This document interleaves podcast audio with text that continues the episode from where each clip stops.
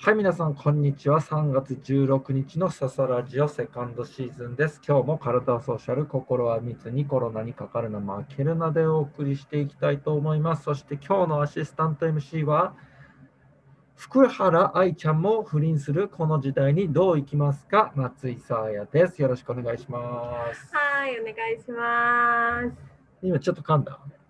うん、でも危うかったけど乗り越えた気がする。乗り越えた。オンザライン。オンザラインだっオた。ンザライン OK です。というわけでね、福原愛ちゃんのホットな不倫の話題から始まったわけなんですけれども、わかる。わか驚いた。る。まあ、国民のね、妹みたいな人だったからね。でもさ、愛ちゃんってさ、もうなんかさ、愛ちゃん年上でしょだって。はい。最後兄の人と兄と同い年だから。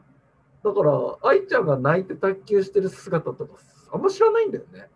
まあでも繰り返し繰り返しやって る。ね。愛ちゃんそのくらい国民的だから、私ですら知ってますお母さんが。みんな知ってるよね、うんなんかななんだろう別にさやっぱりこういう不倫の報道とかってさもうはい僕らは何の害もないからさ、うん本当にああそういう年なんだぐらいしかないんだけ ど不思議だよね大人になったね大人になったねっていうことでしかなかったでもさなんかお子さん生まれたじゃないでうすか、ん生まれたそれよりも大人になったなって思っちゃうのが不倫ってちょっとねそうだね子供ながんでだろうねで子供自体は見ないから俺らはその愛ちゃんのあーお子さなるほどんねってことで、そんなわかんないどこにインスタとかに映ってんのかなでも俺は別にうん愛ちゃんのインスタなんて見ないし、確わかんないかかにねら、愛ちゃんがやっぱりその母になったっていうことより、もうのなんか、もう気づいたら不倫してたみたい な。あの泣いてた愛ちゃんがって。女になったっていうそう、びっくりしちゃったね。でも本人否定してますから。あのそうねそそううね同じホテルには泊まりましたけど、お部屋別々ですし、悩み聞いてもらっただけですかなんかねら ね。愛ちゃんだからせもうそれ以上責めないですけどんよく使うパターンのやつ、愛ちゃんはやっぱそこでちゃんとやっぱ泣かないとダメだったかもしれない。泣き虫愛ちゃん復活っていうので、そうね、泣いてごめんなさいって言って、うなんかもう一回やればよかったのかもしれないね。うん、ねそう。そんな、そんな感じよ、今日は。そんなスタートなんだけど、結構でもいい、い、いテーマもあんのよ、今日ちゃんと。ああるよかった、ドキドキしてただろ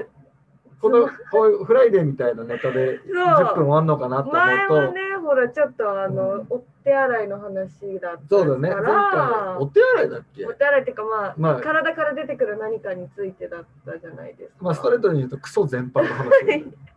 次は不倫かって思って、もうなんか萌えちゃんとのギャップがすごいよね。このアシスタントすごい MC のなんかその下担当のすさ、ごやなのいかよみたないんな。か夜中の番組かなってそうだ思ねっちゃった、今でも聞く人の時間帯によっては深夜帯にもなれるっていうはい自由なラジオだからね。自由なラジそオこら辺をこうな委ねてるというか、 はい帯、帯というか帯ね枠をね。帯をうんというわけでね、今日いいテーマあんのよ、ちゃんと。あよかった、うん安心したはなんかさ、思うんだけどさ、いまあ、なんかその、我々の仕事っていわゆるコミュニティみたいなことやってるじゃない、はい普は段い、ね。はいそうですねでもなんか我々よりもっと適した人がいるんじゃないかってうわ最近思ったの。全然もうこの人たちがやったら、はいもう俺ら出る幕ねえなっていう。はいはいまあちょっと嫉妬しちゃうけどどんな方ですか警察官。えー、でさ、そう思うじゃん。なんでそう思うのね、でも今、えーって言った後に、あの、こち亀のりょうさん出てきて、そう。警り察官にもりょうさんみたいな人そういるかもしれょないうさんか引ら。っかき回してるけどね。まあね引っかき回してるけど、たまにさ、いいことも言ってるじゃないそうそうそうう、ん人情に熱いから。で、りょうさんという標的にはい、向かってみんながつながってる節もあるじゃん。はいはいはい。だから、あの人は、まあまあ、本人意図してないけど、うんある意味、量産コミュニティを形成してるわけ形だよ成しね。てると思いでます。、別にね、コミュニティを作るっていう大げさなこととか、そのなんだ、うみんなをつなげなきゃとかっていうことまでうん考えなくても、俺はいいと思うんだけうど、ん思うんだけど、うん警察の人、特に交番の勤務の人、はい。でなんだろう、あれ、立証警備みたいなのあんのかなちょっと交番の前立つみたいなうのんが、やってたまに立ってるじゃない、やってますねうんで、俺、挨拶するんだよ、たまにね、はいはおいはようございますとか、はいそういうの返してくれるんだけれども、なんか、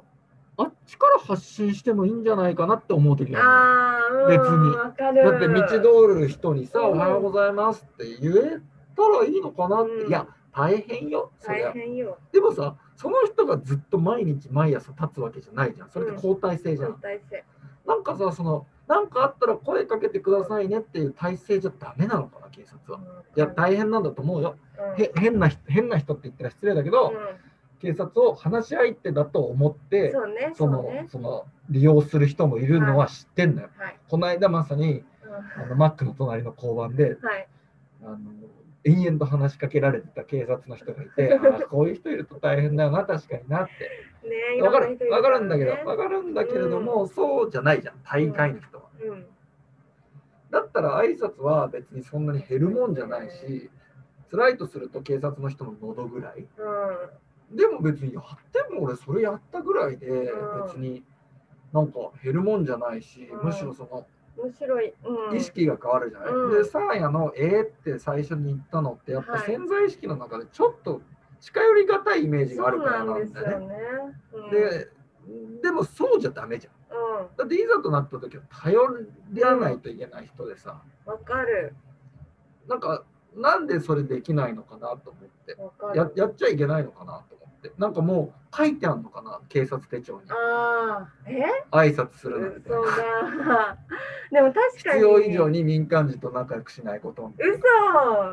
それはちょっとあれですけど、ダメなのかでもなんか小学生の時からな、うんその警察官って怖いものだと思ってて、でもあの何帰り道とかに子供立ち寄り避難所みたいなお家あるじゃないですか、だから交番近くにあったけどそっち行ったもんね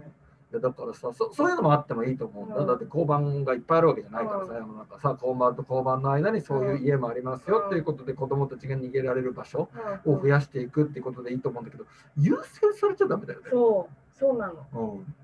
なんかああのお兄さんが助けてくれるって思えることでとっても安心できたらもっといいですよ、そうだからけ確かに警察ってそんな遠い存在であっていいんだっけっていうう、ん、でも心折れんのかな折れるんだと思なうそういう心持ちを持って警察官になった人も多分いると思うんだよ絶対いる絶対いる両さんみたいになろうと思ってるかどうか知らないけれどもでも町の人に愛される俺は警官になるんだっていう人はいたと思うんだようんでもそういう人を日々見かけないのは多分どこかで心が折れてるはず折れてるよだってノルマあるでしょあれ点減点ノルマそれってさでもさ大体俺のイメージってさうんあの人たちってさテストで上がっていくイメージなんだけどやっぱ成績も大事なのかなそのなんそのか日々のがそんなでも本質的じゃないよねうんなんかそんなところで取り締まりやをやったってさそうそうそうそうっていう誰が幸せになるのっていそうう伝えたいことは何そうって俺一番やってほしいのさ絶対こんなの点数にならないけどもさ、はいあの近くの横断歩道でさ、もうなんだろう車ってさ、いさや車運転するかどうかわかんないけどさ、はいはい横断歩道信号のない横断歩道で歩行者が待ってたら車は止まらないといけないの、うん、はいはい止まんないこれは道路交通法で多分規定されてるはずなのよ、そうですねで多分教習所でも学んでるは学ずなのんだ学でんだも絶対学んでるはずなんだけどもすっごく忘れがちなあの法律うベスト3に入ると思ってるねはいまあ止まんない大体止まんない、 止まんないまずそこ改善してほしい、なるほど、うんでさ俺思うんだけどさ、うんそうパーの工場に勤める警察があっていいと思うのよ、だからコロナの時だって別に逮捕はしないよマスクとかしてなくても、でも民間同士でさお前マスクしろよみたいなことやるとさ、ちょっとやっぱり角が立つよね、やっぱつだから警察官の人がパトロール中にマスクしましょうねとか一言声かけるのはさそうだねべ別にいいじゃんって思うのそれぐらいやっても配っちゃったらよかったかもねそうどうぞだからその警察にも置いてますよっていうのがあってもいいしなんか結局警察は、まあ、日本の警察はっていうか、まあ、海外は知らないけれども、はい結局何かが起きないとうん何もしてくれないみたいなところあるじゃない、んまあ、だいぶそれも変わってきてるのかもしれないんだけれども、でもやっぱりさ声がけうんはなんか未然に防げることでもあるじゃない。うんうんだからその起きてしまったことを解決するだけじゃなくて起きないようにする警察っていうのがはいあっていいんじゃないかというお話なのよ。送るこれ前回クソの話から。ね、別にまあ、サーヤの時だけクソみたいな話をしようっていうことではないと。うんまあ、クソみたいな話って言いながら、もう本当まさにクソの話をしてたけど、なんかね、すごいいいこともやるのよ、ちゃんいいとことコンテンツとして。コンテンツじゃないとアシスタント MC としてのね、やっぱモチベーションとか入るかなそうっねて。、私ばっかりねってなっちゃうからそうね。不倫で終わらなくてそようかったそうそう、最初でしたよ。だからね、最後じゃん、これ。確これかにね、これちょっと一つビジネスアイディア思いついたっていうのをみんなにシェアして今日終わろうと思うんだけれども、もうこれをどうマネタイズするかっていうことなのよ。うんみかんのうヘタん取るじゃうんうんん。裏側はい見ると線入ってるの知ってるでしょ、はいはいで、あの線の数が中のみかんの房の数っていううんえおばあちゃんの知恵袋ー的はいはいな、はいどうするこれこれこのアイディアこれさだってすごくないどうするのそれだってヘタの裏の線がはいこれから食べるみかんの房の数なのよ示してんのよはいはいどうでもよくないそうそうどうでもよくないそうでも数えないしねすみごかんくち近い将来をそれで見渡せるのよ皮むいたら5秒で見える未来をそのヘタの裏で見渡せるのよこれどう生かすのよどうやってこれで儲けるよいやその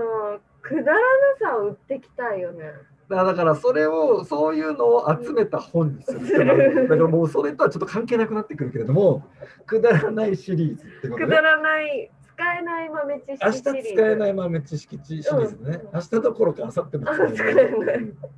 も話したくなるでしょそういうのって話したくなるこれなるなるなる少なくともみかんのヘタってさ多分後ですぐ忘れると思うもう覚えてないと思う今笑いだけ笑うんっそうてごちまそずうさまでしたかも別にこれ再生可能エネルギーじゃないのよダメなのよこれ全然ダメなのリサイクルできないでも何も考えずに笑いたい時ってあるからやっぱり今そういう欲してるみんなしてる欲してる欲してるでも別に下手の裏の話じゃ笑えないじゃん。 俺がこう言ってるから少し笑える話になったけど、結局すごい加工もいるのよ、これ。確かにこのアねイディア。だから結構手間かかる子なのよ、これ。だからちょっとマネタイズ難しいからって、さすがのそのシリアルアントレプレナーって呼ばれてる、いろんなアイディアを笑いに変えちゃうアントレプレナーって言われてる俺も、うん結構これは厳しいなと思っうて。ちょ、ちょっとこれは。んでも初めて知りましたそうだ初めて知ったまあ普通にだから、なんだよそれ。サーヤに豆知識渡して終わりだよ、今日は。ちょっと家に帰ってやってみようとそう思だね。ドヤ顔で数えてみてうん。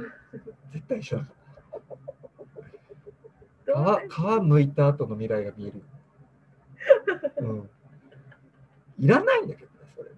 その情数報えたこね。とないもうんんだって中身何個なのかそううんほらうんまあ、じゃあ来週はね、あのまたクソの話をしていきたいとや思いまだす。よ はい、じゃあ今日はここら辺でお別れしたいと思います。今日もありがとうございました。さようなら。さようなら